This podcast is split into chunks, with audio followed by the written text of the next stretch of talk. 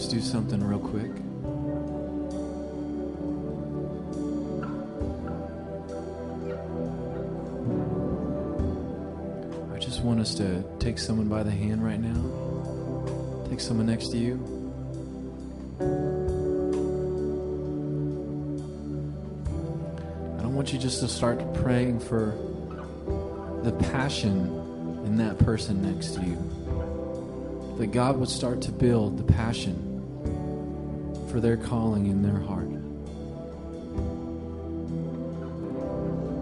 Sometimes we take on other people's passions and we forget our own, but I think the Lord wants to just to reinstate the things that He has created us to do, the things that He has created us to have a passion for.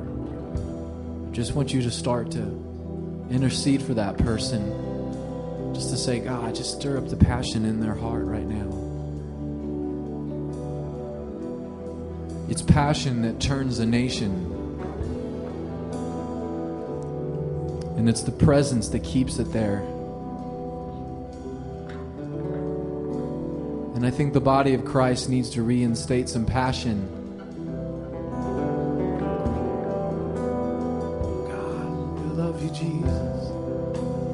Begin to, Lord, raise up, raise up those dreams, God. Raise up those visions, Lord. Lord, maybe some of us has forgotten ever since we were little, God. Begin to rise up those those things in our heart, Lord, that may have been buried by hurts, by distractions, by detours, and right now we just call those things up to the surface the things that we were made to do. Lord, that you would stir up the faith of a child in us right now. We would have faith to hear the voice of our Father. Lord, we would have the passion to pursue that faith.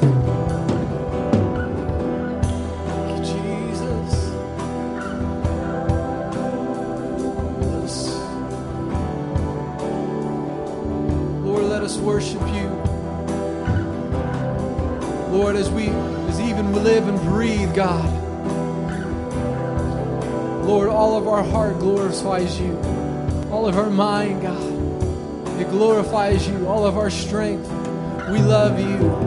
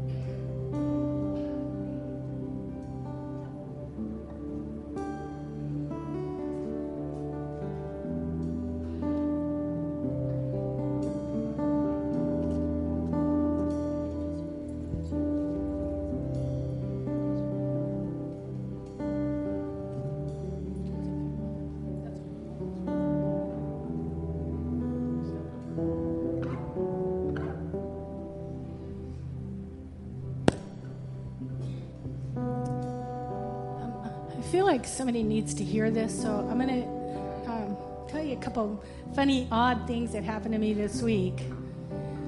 Um, I know a friend gave me a tape player, you know, cassette tapes. Anybody remember those? I have a tape from this church from 20 years ago that was a presbytery, a word of prophecy over me. And I listened to it for years and years until my tape player broke. Well, I still have the tape. My friend brought me the tape player, and I listened to it again, and it was just fresh. It was new, it was old, it was. I, I understood what it was saying, and it's just as relevant to my life today. I'm a little farther in my progress, but it's just as relevant today as it was when it was spoken 20 years ago. And uh, that, that's just amazed me that God is not bothered that it took me 20 years to do this. He's not bothered by that, by how long it takes me to do something. He just wants me to be willing to do it. And then last week I went to visit some friends in Oklahoma. On the way home, I don't know if any of you heard, there was a big tanker spill on I 35. Well, I was sitting on the freeway for six hours at the back of that. and then I thought about how God orders our steps. The righteous, the steps of the righteous are ordered of the Lord. And I thought, you know, I stopped at a rest stop, took five minutes, got stuck in a little traffic jam before that, took five minutes, stopped and got myself a hamburger, that took five minutes. How do I know that if I hadn't gotten to that traffic jam 15 minutes earlier, I wouldn't have been in that accident? I don't know that. I do know that God knows. My whole life, my whole weekend, my whole week, my whole month, He took that 15 minutes and shifted it on my behalf so that I was not in that accident. Yeah, I was stuck in traffic, but I was safe, sitting in my car, everything, listening to the radio, everything was cool.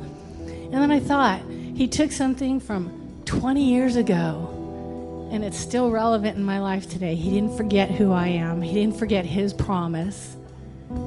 And He took something from today and protected me in a 15 minute window, and what something could have been really horrible. So, what I think somebody needs to hear today is you're stuck in something, or something's been going on for a long time, or you're not sure how you're going to get something done. I don't know what your situation is but God will redeem the time. And I had James trying to look up the scripture for me. I think Ephesians 5:16 refers to it, but God will redeem the time. That scripture, I have to tell you, that scripture always bothered me. You know, don't waste time because once it's gone, it's gone. That's what we hear all our lives. But God isn't constrained by those rules that we go by. So if you have something you're struggling with, just know God will redeem the time. And even though I don't totally understand that what that means because I'm restrained by that clock up there with the minute hand going round and round and round, God is not. God is not restrained or constrained by that. So just don't fear. Keep your faith. Keep your trust in God. Know that He is the one who controls time, who will redeem the time for your good.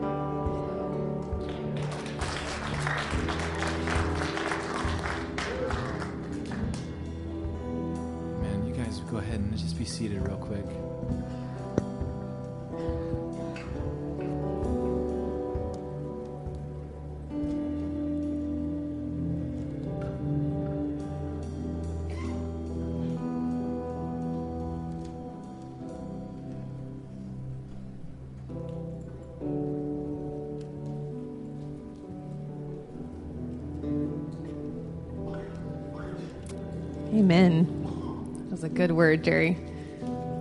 I know that's a really hard concept for us that we, you know, God is not linear and just, we got to get out of our box. And I know that's not easy, so I just speak to you this morning that you would just be out of your box, that God would just help you to see it His way. His ways are not our ways, right? Amen. Ushers, if you guys want to go ahead and come, we will take this morning's tithes and offerings. Yes.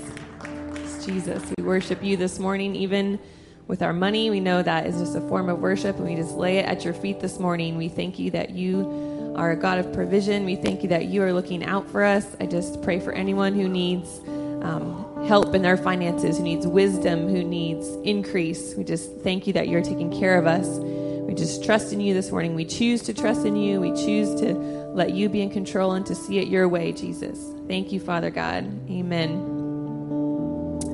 Right, they're going to go ahead and do that and then um, let you guys know what's going on around New Life. Just a few announcements. Um, today, after church, teenagers, if you guys are interested in the youth drama ministry, we're going to be meeting with Maria.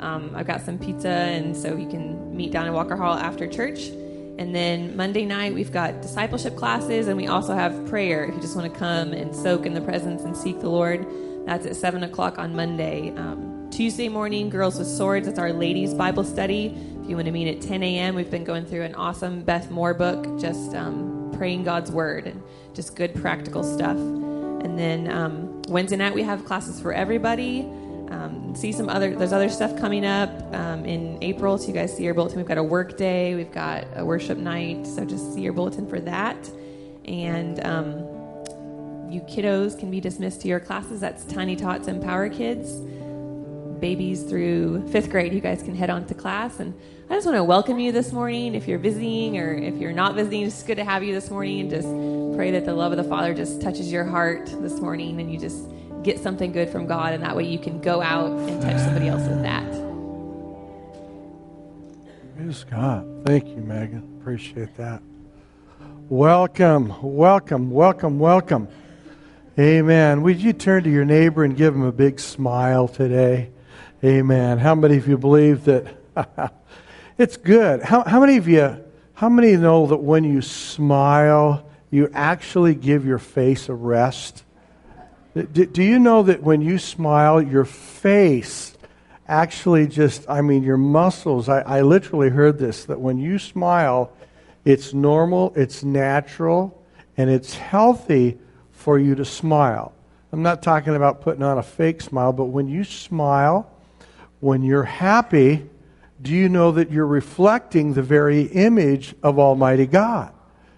How many of you know the joy of the Lord is your strength? And God God doesn't want you just happy. God wants you filled with joy. Amen. Because He knows that the joy of the Lord is our strength. You know, this morning I, I had a, I, I, I've been on a series on tearing down high places over the past couple of weeks. And I felt the Holy Spirit just speak to me while we were up here worshiping and just say, Ray, I want you to go a different direction this morning. And so I'm just going to follow the leading of the Holy Spirit this morning. Uh, and I, I, I, believe in, I'm, I'm a series guy. I love preaching series. I'm, I'm a builder by nature. I used to be a carpenter. I believe in following the blueprints and the plans, and, and there, there is a structure in Scripture. Uh, Jesus said, I will build my church uh, Jesus talked about the wise and the foolish man. The wise man built his house on the sand, and the foolish man built his, or wise man built his house on the rock. The foolish man built his house on the sand. And there are two promises in that parable. The promise was that storms will come. That was the first promise. That he promised us that in life storms will come but the second promise is this that he who builds his house on the, ra- on the rock, his house will weather that storm. And how many of you know God wants your house to stand? And he's not just talking about your marriage, but he's really talking about your life. And he said that the storms, there's, there's different kinds of storms, there's different kinds of crises. There's storms that are demonic storms, there's storms of crisis. There's family relational storms. There's storms that come to us in marriage. There's storms that are political and uh, national by nature. There's storms that come to us in the form of even physical infirmities. The storms that come to us financially. There's, there's many kinds of storms, but he says this the man's house who is built upon the rock stood the, against the powers of the storm. And, and I believe God wants to do something powerful this morning. I think He wants to bring an awareness to us this morning that, first of all, we serve a God who's at hand, who's available. He's there, and just as you will call upon the name of the Lord, you're going to experience His saving grace and saving power. Can you say amen? God wants you to know that He is the God at hand. Amen? I want you to lift your hands. I want you to, now I just, now I, I know I said lift your hands, but now I want you to look at your hands. Your hands are pretty important.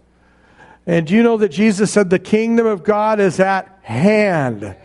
And what he's trying to say is there's power in your hands. Amen. You are not weak handed.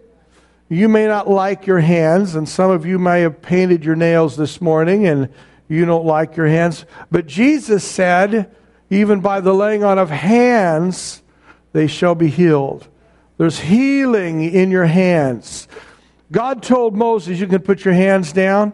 God told Moses in Exodus chapter 3, when Moses told the Lord, God spoke to Moses, said, Moses, I've called you to be a deliverer of my people. Here's one man who was intimidated and felt so awkward and felt so lacking. And God says, I've called you, Moses, to go down and be my mouthpiece and to be a deliverer for my people. And he says to Moses, he says, I'm, I'm sending you, and when you go, I will be with you. How many of you know God is with us this morning? But he also said this He said, I will put my words in your mouth. And then he said this to Moses, and Moses began to complain to the Lord. He says, Lord, I, I can't talk. I can't do such a thing. How can you expect one man to go against a nation? How can you expect that? And the Lord began to speak to Moses, and he said to Moses, What is in your hand? Now, you know what Moses had was in his hand? It was a staff. But what he had was what was natural to him. It was something that he had with him every day. It was something that Moses was used to using. He was a shepherd in, in the, uh, in the wilderness of the Midianites, in the wilderness of Paran, but he was a shepherd and he always carried this staff. It was just a stick. And God said, What is in your hand? I want you to turn to your neighbor right now and say, There's something in your hand. Would you do that? There's something in your hand. Now you may say, Oh, Pastor Ray, you're preaching Old Testament here. You're just preaching Old Testament. This is under this is under the old covenant in the Old Testament. No, it's not under the old covenant. When Jesus came, the first message he preached, he said, "Repent and believe for the kingdom of God is at hand." And what he was trying to say to you is that it's not only within your reach and within your grasp, but he was saying there's something in your hand. And it's more than just your physical hand. God's not just trying to say that there's something supernatural power just in the hand. I, I remember I had a grandfather years ago, and, and he had a ministry of healing. And my grandmother, when I was a young boy, always used to tell me, he'd say this. He says, You know, Ray, when your grandfather comes under the anointing, the hair stands up on his arm. And I remember I'd, I'd always look at Grandpa's arm. I was looking for the hair. I, I, I, never saw the hair stand up, but my grandmother said that when the anointing was on Grandpa, the, the hair stood up on his arm. And, and so I was looking for the hair, but I didn't see the hair stand up on his arm. Now, that didn't mean that the healing wasn't flowing, but but a lot of people today look for those kind of physical, tangible things. But that's, that's thank God the anointing is not based on those kind of things. You know, I, my hair doesn't stand up, and a lot of people feel when the anointing's on my life, I, I just feel certain things. I want to tell you right now, and I'm going to say something that might be shocking to you, but there's much of the time I don't always feel God's presence, but I know God's presence. I know His presence is in me, His presence is on me. I know His Spirit is always a spirit of grace, it's a spirit of favor, and it's a spirit of empowerment. Amen? And this morning I want to say something to you, and then it's an announcement. And it's this God is not only with you, but He wants to use you. There are people this morning that you have been living day in, day out, week in, week out, month in, month out, and you have been waiting on God to do something. I have an announcement. God's waiting on you. God is waiting on you to use your faith. He's waiting on you to use your mouth He's waiting on you to begin to dream your dream. Remember what Jerry said this morning. Jerry pulled out a prophecy out of the archives of 20 years ago, and she said this that the word the Lord spoke to her 20 years ago was just as fresh as it was when it was given. I want to just say to you right now God has some things in store for you. The Bible says that your eyes have not seen, your ears have not heard, nor even entered in the hearts of those who can even imagine. God says that we have a Father who loves to give good gifts. Amen? He loves to give you gifts. Now, some of you this morning, I, I just sense this in my spirit, and, and I know it's the Lord. There's some of you this morning that have come with some seriously incredible heavy needs. There's needs in your life. There's people today that need breakthrough. In fact, this past week, I, have been actually in more intense prayer this week. I don't know why. Just the Lord has led me into prayer during the night, during the day. And the Lord just said, Ray, I, I want to move in this congregation. And I want to move by my spirit and there's some things the Lord wants to do. He wants to bring breakthrough and healing and ministry. He wants to bring uh, a deposit of wisdom. There's, there's people seeking guidance and wisdom in their life. The, some of you know that you have been stuck in a certain place in your own walk. You just you feel trapped. And the Lord wants to be, release you from the trap. Some of you are in a trap because you have carried, now listen to me, you've carried offenses. I felt like the Lord speak to me today. There's three people that have carried offenses for years, and it's because of what someone else did against you that hurt you deeply, and you've carried the offense. You have never forgiven. You have never forgotten it. And it has been something that has weighed upon you. It's, it's almost even borderline hatred. And it has just caused you to stop growing. And I'm here to tell you this morning prophetically. Now, some of you may think, well, that, that can't be for me. I want you to think real hard. I want you to really think because I believe the Holy Spirit is putting his finger on someone. Not, not one, but there was literally three the Holy Spirit spoke to my heart. That there's been something that was laid against you. I even feel that there was someone who went, that there was a lawsuit. And someone sued you and I don't know if they won anything or got, but, but it, it hurt you deeply. And your name was even marked. I, I'm here to tell you this morning the Lord wants to bring some healing to your life. He wants to get you to a place where you're unstuck, where you're no longer stuck in the past, held hostage. You hear what I'm saying this morning? You may say, Pastor Ray, what, what, are you, what are you doing? What are you doing right now? Well, how many of you know the Lord wants to bring a today word? He wants to heal people that have been stuck. There's another, there's another group not, not a group, but I just sense an individual. You have been wrestling an addiction. Actually, there's probably many.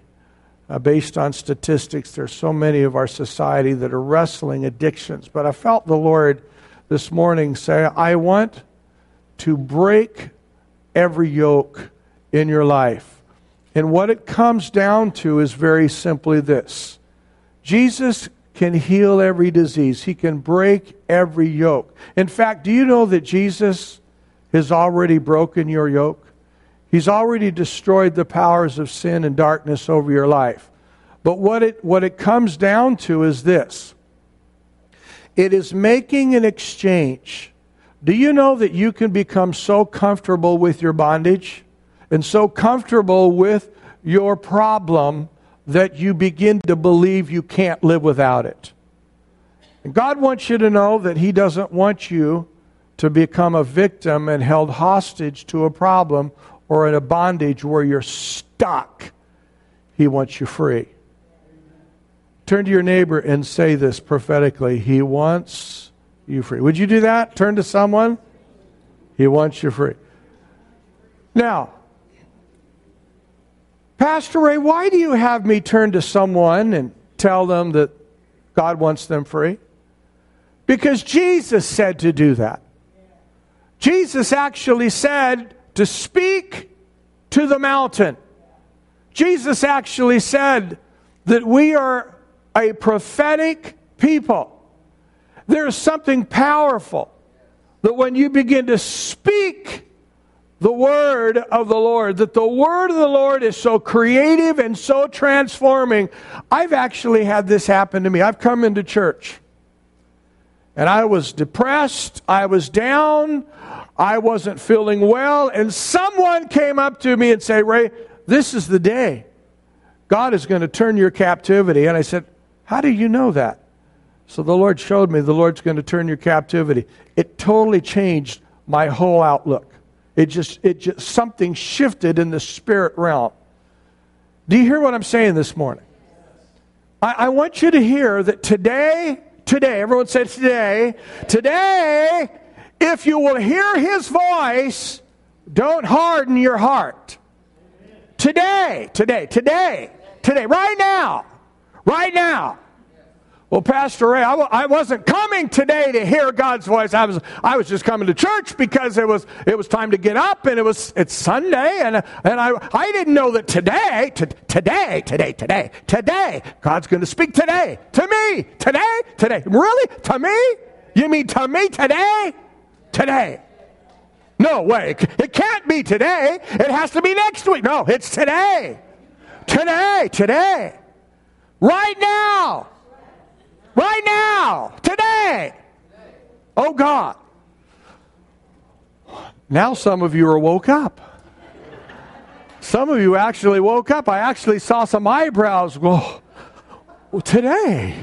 What's happening today? I, I don't know. I was looking at my cell phone. Uh, today, he said, something's happening today. To today. It's today. Today is breakthrough. Today. My God, today will supply all your needs. Today. Today. You're going to walk out of here today healed, restored, set free. No longer, no weapon formed against you no longer will keep you in bondage. No weapon formed against you will ever prosper. Today, you're going to leave out of here with a word, a fresh rhema from the throne of grace, a word of resurrection power. Do you know that today is Palm Sunday? The day where Jesus, 2,000 some odd years ago, went into Jerusalem and they were. They were saying Hosanna to the Son of David, and there was a it was a parade of majesty and celebration as Jesus came into Jerusalem. The primary reason for that was that Jesus had just raised Lazarus from the dead. And many of the Jewish people tried to celebrate his coming by politicizing the whole issue. They wanted Jesus to become their, their king and their military messiah. And, but Jesus comes in and, and he does some strange things. How many of you know Jesus did a lot of strange things? I mean, right in the middle of the parade, he starts doing some strange things. One thing, he curses a fig tree.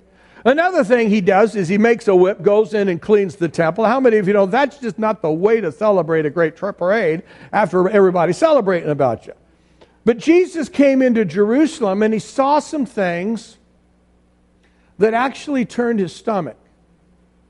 And Jesus began to turn the tables and he began, the Bible says in the book of Mark that he withstood people from coming into the temple that were going to buy and sell and trade because they were, they were, they were committing usury and they were, they were out to make a profit on those who were coming to buy sacrifices to offer for their sins as, as a yearly thing that the people were to do. And Jesus began to see the, the, the program and see the manipulation that was taking place among the religious leaders.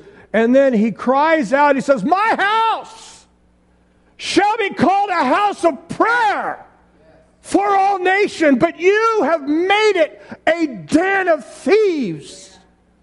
You've come to take You've come to rob. You've come to manipulate. You mistreat my father's house.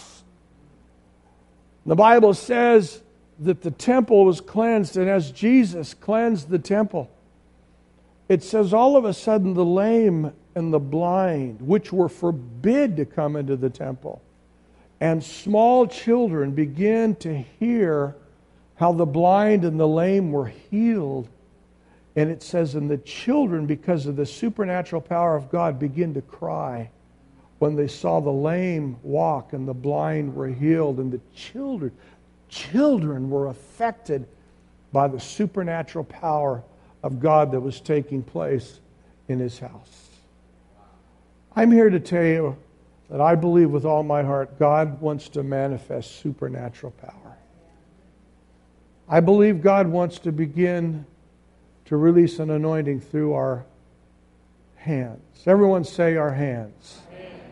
I want you to see something in Scripture. Matthew chapter 3. Matthew chapter 3, verse 20. I'm sorry, Matthew 4, verse 23.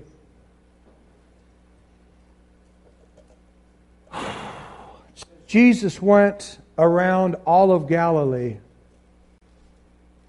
teaching in their synagogues, preaching the gospel of the kingdom, and healing all kinds of sickness,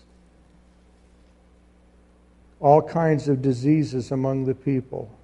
And his fame went throughout all Syria. And they brought to him all the sick people who were afflicted with various diseases and torments, those who were demon possessed, epileptics paralytics, and he healed them. Great multitudes followed him from Galilee and from Decapolis and Jerusalem, Judea, and beyond the Jordan. Jump over with me also into Mark's Gospel, chapter 6.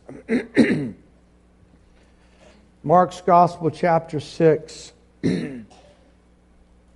verse 33. Actually, let's come back into verse 30. Mark 6, verse 30. And the apostles gathered to Jesus and told him all the things, both what they had done and what they had taught. And he said to them, Come aside by yourselves to a deserted place and rest a while. And notice this it says, For there were many coming and going and they did not even have time to eat. Now, that's a busy place.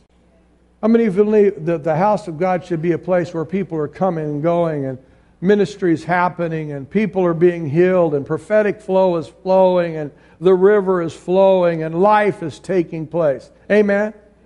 That, that's what's happening when the kingdom of God is in operation.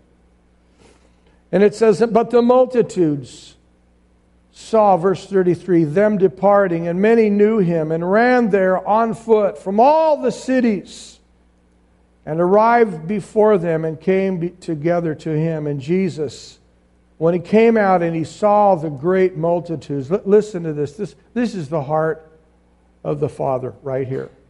When Jesus saw the multitude, he was moved with compassion for them because they were like sheep not having a shepherd. And so he began to teach them many things. When the day was now far spent, his disciples came to him and said, This is a deserted place and is already the hour is late. Everyone say deserted place. God wants to come to desert, deserted places. How many of you believe God can touch your deserted place? He wants to come. It's interesting that the disciples said, Lord, this is a deserted, it is a desert place. They obviously were looking with eyes in the natural. They're looking and they're making judgments based on what they see. And their response to the deserted place is, let's get out of here. Jesus said, no. Don't send them away. You give them something to eat. Turn to your neighbor right now and say, God's got something for you to give. I know when I do that, some of you look like, oh, here's another one, Pastor, right? Tell me to tell everybody. No, listen. When Jesus says certain things, how many of you know he never asks us to do things in the right time? It's never the right place, and it's never the right time. You know, sometimes I've told people this because do, do you know that when you get up on a Sunday morning, how many have ever had this? Don't, don't raise your hands. We'd have to pray for you if, if you. But how many have ever felt like this? You know, it's, it's just not a good day to go to the house of God. It's not a guy. I, I'm feeling, I'm feeling that call from McDonald's. This, you know, uh, this, this. Uh, what was the phrase McDonald's used to put out? Uh, have it your way or whatever. Yeah, it's something like that. But but you know, th- th- there's th- there's this little demon that says, you know what, you deserve a break today. And you know what I do when I hear that voice? That's a lie from the pit of hell. That's a sign that God's going to do something and I don't want to miss it. How many of you understand that the devil wants you to get comfortable in your easy chair so that and, and you see i'm not kidding uh, there, there are so many believers that don't understand how the devil works there are times where the holy spirit is moving and god wants to move in their life and for some reason do you know the greatest distraction the devil does is distraction he, he's, the, he's the god of this world who is the spirit of destruction he's got to distract you he wants to keep you from breakthrough. I've come to find out not to follow what I feel. Everything that I feel is wrong. Everything that, by, by the way, have you ever noticed it's kind of like eating too? Have you noticed that everything you like to eat is not good for you? And everything you hate to eat is good for you. Have you ever noticed that kind of a, I mean, I, I don't know about you, but my, my wife and I are going through a a serious problem right now. We hate to eat what we're eating, but it's good for us. I, I want to tell you something. I love Coca Cola, I love sugar. And some of you are praying and fasting right oh God deliver it but yes I need prayer. I need major prayer. I love sugar. I love it. But it doesn't like me and it'll kill you. Well, the same thing in the, in the spiritual realm. There's things that this, the devil will always speak to things that bring about a sense of convenience to you and, and make you feel comfortable while you're like the frog in the kettle and you're boiling to death. Have you ever heard about the old story about the frog in the kettle? If you put a frog in the kettle and you turn the wa- wa- water up, they will begin to relax because they get comfortable. But as the water rises, they lose their ability to exercise their muscle and they boil to death. Well, that's the way the devil works. He gets you comfortable. He gets you so relaxed in your deception Man, you just, just like, it's got to be good because I feel so good. But I'm dying. And see, we got to re- realize this. And sometimes when the Holy Spirit is speaking to us, he, he, he's going to speak to us. And, you know, part of the, the purpose of pastors and leaders and spiritual fathers, amen, is to really bring the best in your life. Amen? I, I, don't, I don't need leaders to put me to sleep so I fall into deception. I need leaders in my life that will speak truth, but speaking in love. I need leaders that set examples. I, I need spiritual fathers that understand what the Word of God says. I need, I need understanding to, to really be able to, to, to live a life that brings glory to God, that makes a difference in the world around me. He's called me to come out and let my light shine and be salt in the earth. And here, Jesus here is in this desert place and he's speaking to the disciples, and their rational mind says, Let's get out of here. Jesus says, No.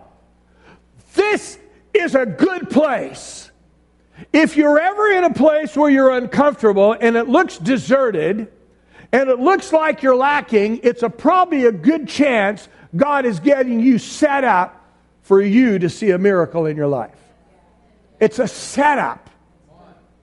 Now, what do we do? In America today, America in the land of democracy, in a republic, we have learned to think for ourselves, and we live in the land of convenience. We make decisions based upon rational thinking. We, we don't have a kingdom mindset. In a kingdom, only the king has the final say. In the kingdom of God, it's not a republic. It's not a demo. Do you know God didn't ask for your vote about anything? That's why when you become a Christian and you truly become a disciple of Jesus, guess what? It means you're crucified, it means you're dead. He doesn't need your suggestion. I know this might be a revelation to some of you. Some of you may say, "Well, I'm not going to follow Jesus because I sometimes I need to tell God what He's doing and how He's running things, and I don't necessarily agree with it." Guess what? That's not the kingdom of God. In the kingdom, only the king has the final word. To be a, to be a disciple of Jesus means my sheep what? Hear my voice and they follow me. You see, for you to be a follower of Jesus means he's your leader. You're not a follower. oh, hey, God, I, I have some ideas here I think will help you out. And he's not, he doesn't need it. But here we find that in the desert, Jesus in this place, a bewildered place, a desolate place. There's no food, no supplies, there's nothing. Jesus turns to his disciples and he says, You, you feed them. The disciples are bewildered and they say, Lord, we have nothing. Somebody comes up and finds there's a lad there that has five fish and five loaves and two fish and in the book of Matthew, I'm sorry, Luke, I'm, no, no, I'm wrong. John 6, it's in John 6.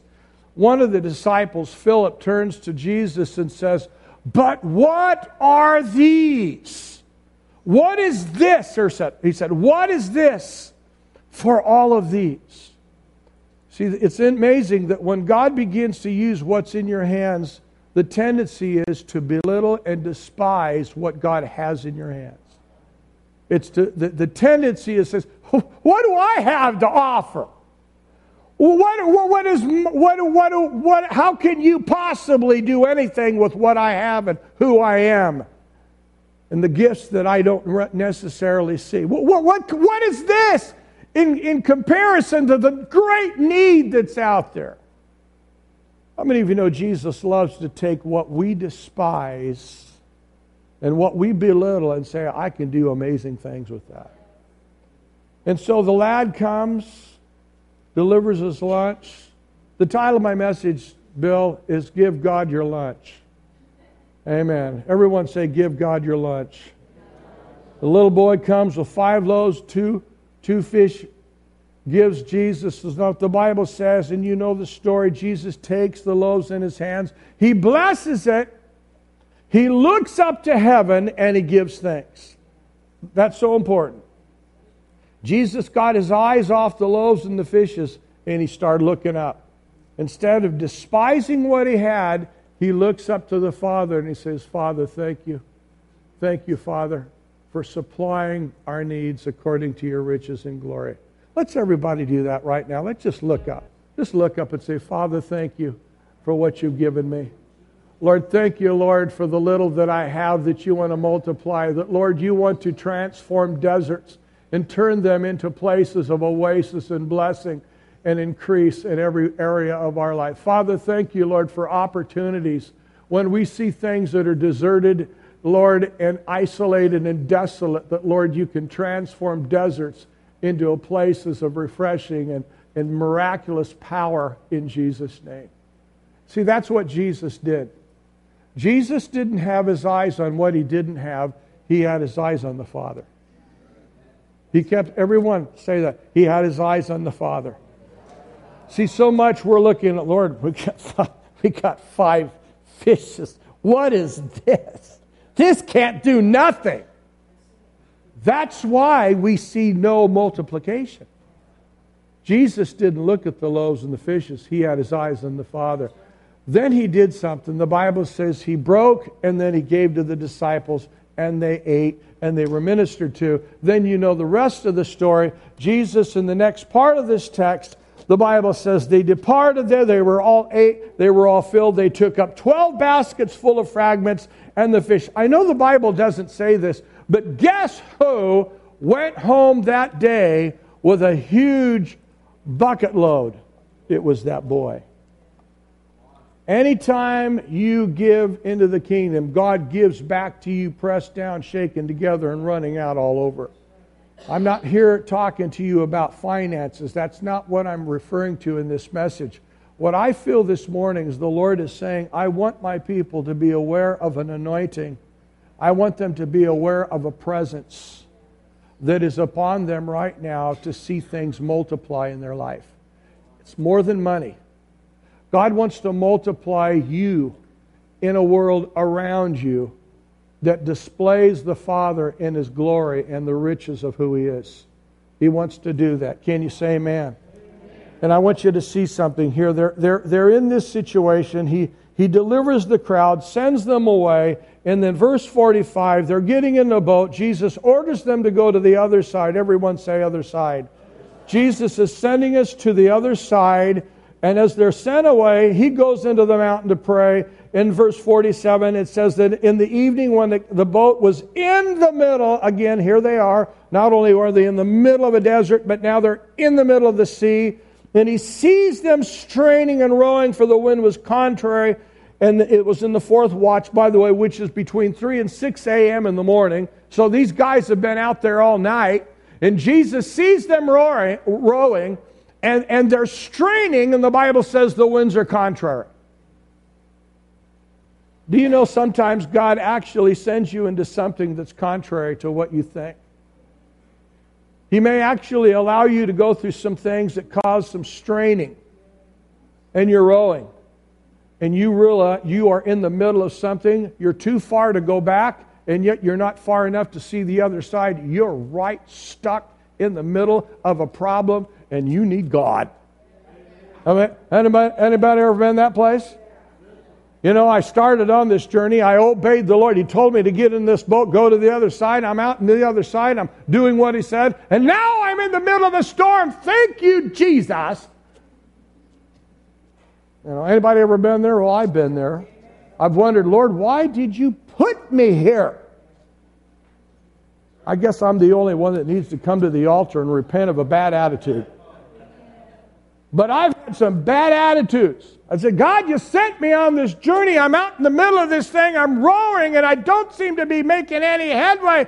He says, I know it. And then Jesus comes walking on the water. How many of you know that Lord wants to come and manifest, bring revelation to you? about what's happening right there. But here's the key you got to look for him. Everyone, everyone say this look for him. When you're in the middle, in the storm, you got to look for him. If you're not looking for him, you might not see him. You got to look for him. Everyone say, look for him. Because this is the day. This is the day. I'm going to see him. I'm going to see him in the middle. I'm going to see him in this storm. I'm not going to let this go by. I'm going to see Jesus in this thing. And as Jesus is coming by, he gets into the boat, he stop, calms the storm. They were all troubled and immediately said, and talked with him. And Jesus says, right in the middle of this, Be of good cheer as I, don't be afraid. Then he came into the boat. Storm was calm. They were amazed in themselves beyond measure and marveled. Verse 52. Notice verse 52. For they had not understood about the loaves because their heart was hardened. They didn't understand the loaves. What in the world does the loaves have anything to do with being in the middle of a storm? Do you know that one test in what you are walking through right now is actually equipping you and preparing you for the next test that God is going to send your way? There's nothing that you're walking through right now in what you go through and how you pass that test and what you glean from it is actually preparing you for a greater test. But here's the, here's the beautiful thing God's actually not just equipping you, He's actually empowering you so He can entrust you with a greater anointing. There is no anointing without a test. And here's the thing when Jesus was referring to the fact that they didn't get it with the loaves, what they didn't realize it wasn't what was in Jesus' hands that fed the 5,000. It was what was in their hands when Jesus put the loaves of the fishes in their hands because it was as it was in their hands. And they begin to divide and give to the people. The loaves were multiplied but they didn't get it my point is this morning is God wants us to look to Him, but He also wants us to realize that He wants us to see Him in our hands. God wants to begin to multiply things in your hands. God wants to begin to use your hands. Some of you need to lay hands on the sick. Some of you need to lay hands on yourself. Some of you need to begin to declare, This is the day the Lord hath made. I will rejoice and be glad in it. Because you have been anointed. You have been favored. You are separated, set aside. You have an amazing glory. You have the glory of the Almighty, the Son of God, literally resting upon you right now. Jesus, th- there's a prophetic word, and it's this word stop waiting for God to move. You have the right to literally, I'm going to say something that's going to sound strange. But you can actually move God when you begin to come into that place of agreement with His will. God wants you, He wants to move mountains for you when you agree on earth as it is in heaven. How many of you know what the will of God on earth is? What's the will of God in heaven? It's the will of God for you to multiply. It is the will of God for the sick to be healed. It is the will of God for the kingdom to be expanded. He's waiting for someone on earth to agree with what is already in heaven. He's looking for someone to agree with it. Are you in agreement with him this morning? I believe God wants people to be blessed, be healed. I believe God wants us to take our place of leadership in our society. I believe God wants God wants us to stop thinking small, talking small, living in fear, living in doubt, constantly thinking of the past, held hostage in the past, belittling ourselves, belittling our neighbor, belittling our finance, belittling our job. Some of you need to have a cleansing of your mouth.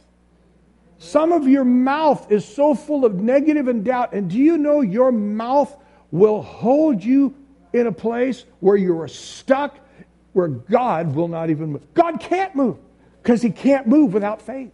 Without faith, it's impossible to please God. I I know what I'm sharing this morning is not necessarily new, but I felt the Holy Spirit say, Ray, I want this church to come to new levels of faith, new levels of vision, new levels of expectation, new levels of understanding the greatness that I have put within them. Do you know you're called to greatness?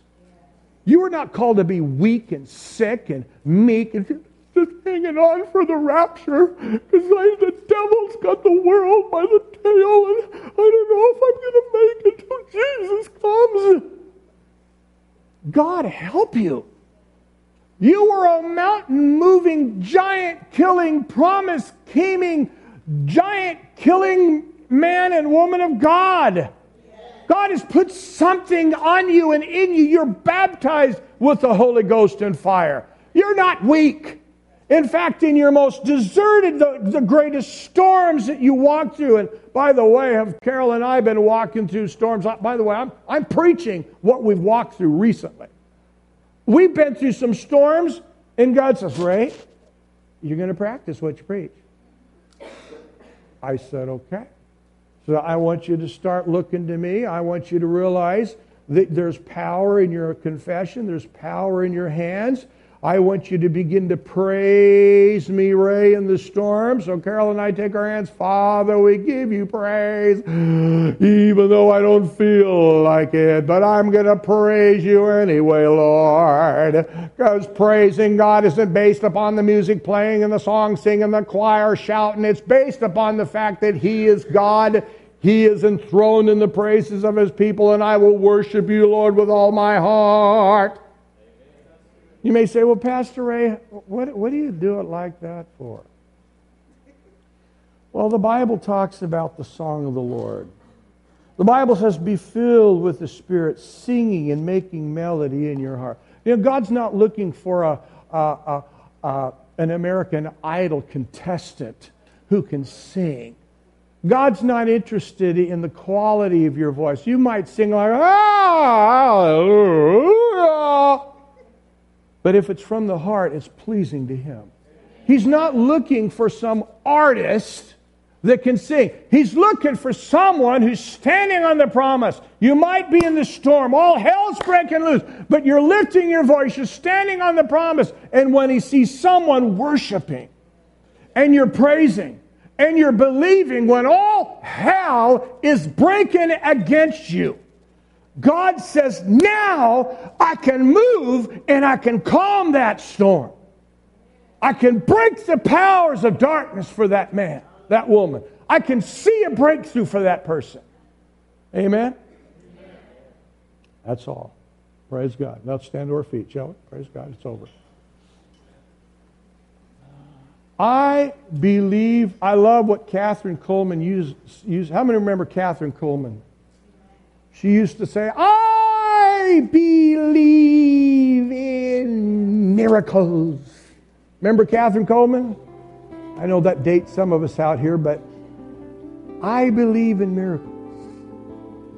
I really believe the kingdom of heaven is upon you.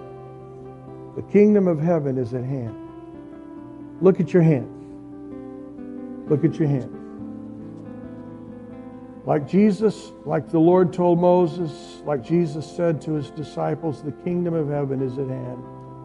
It's within your grasp. All you have to do is repent and believe. Repentance means I've got to change. Some of us need to be untaught.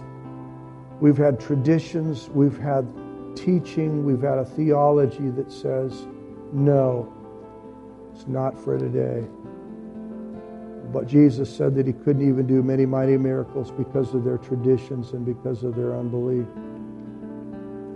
Father, renew our minds. Open our eyes to see.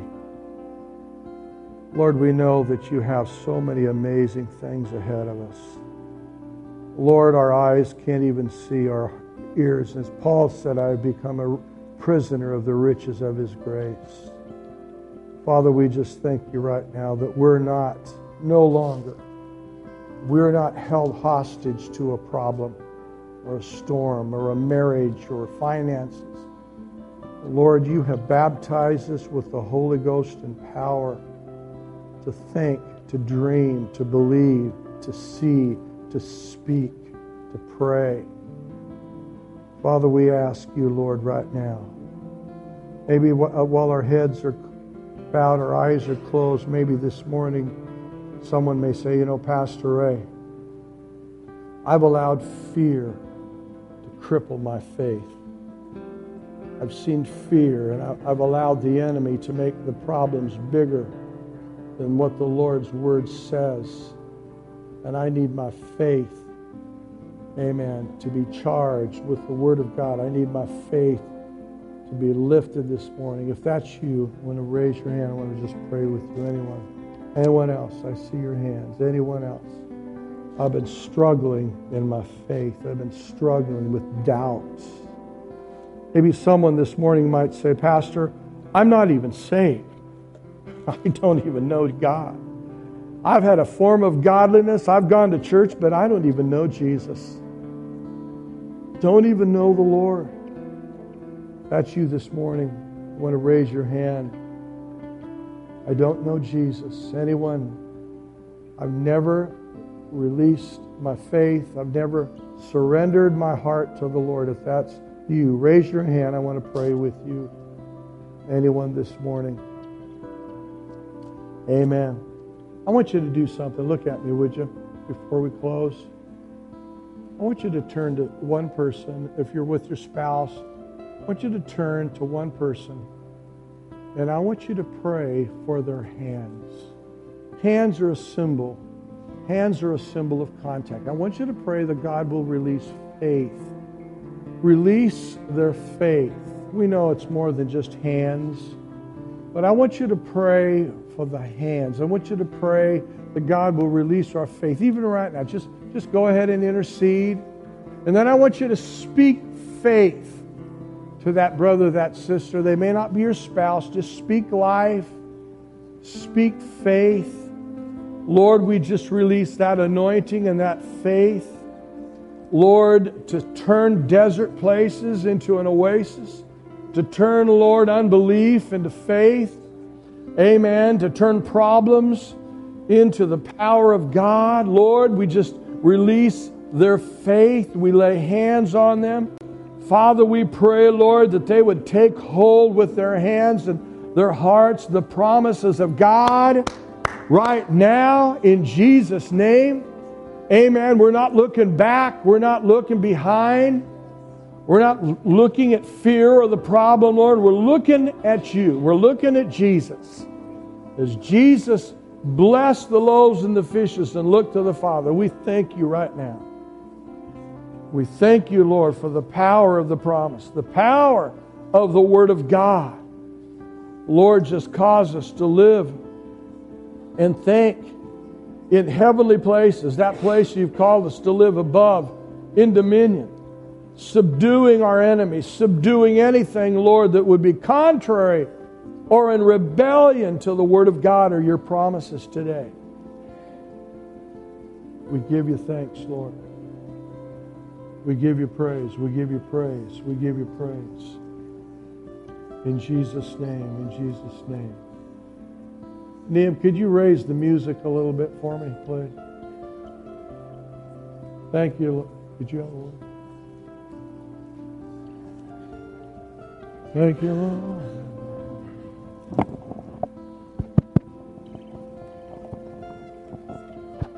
Kim.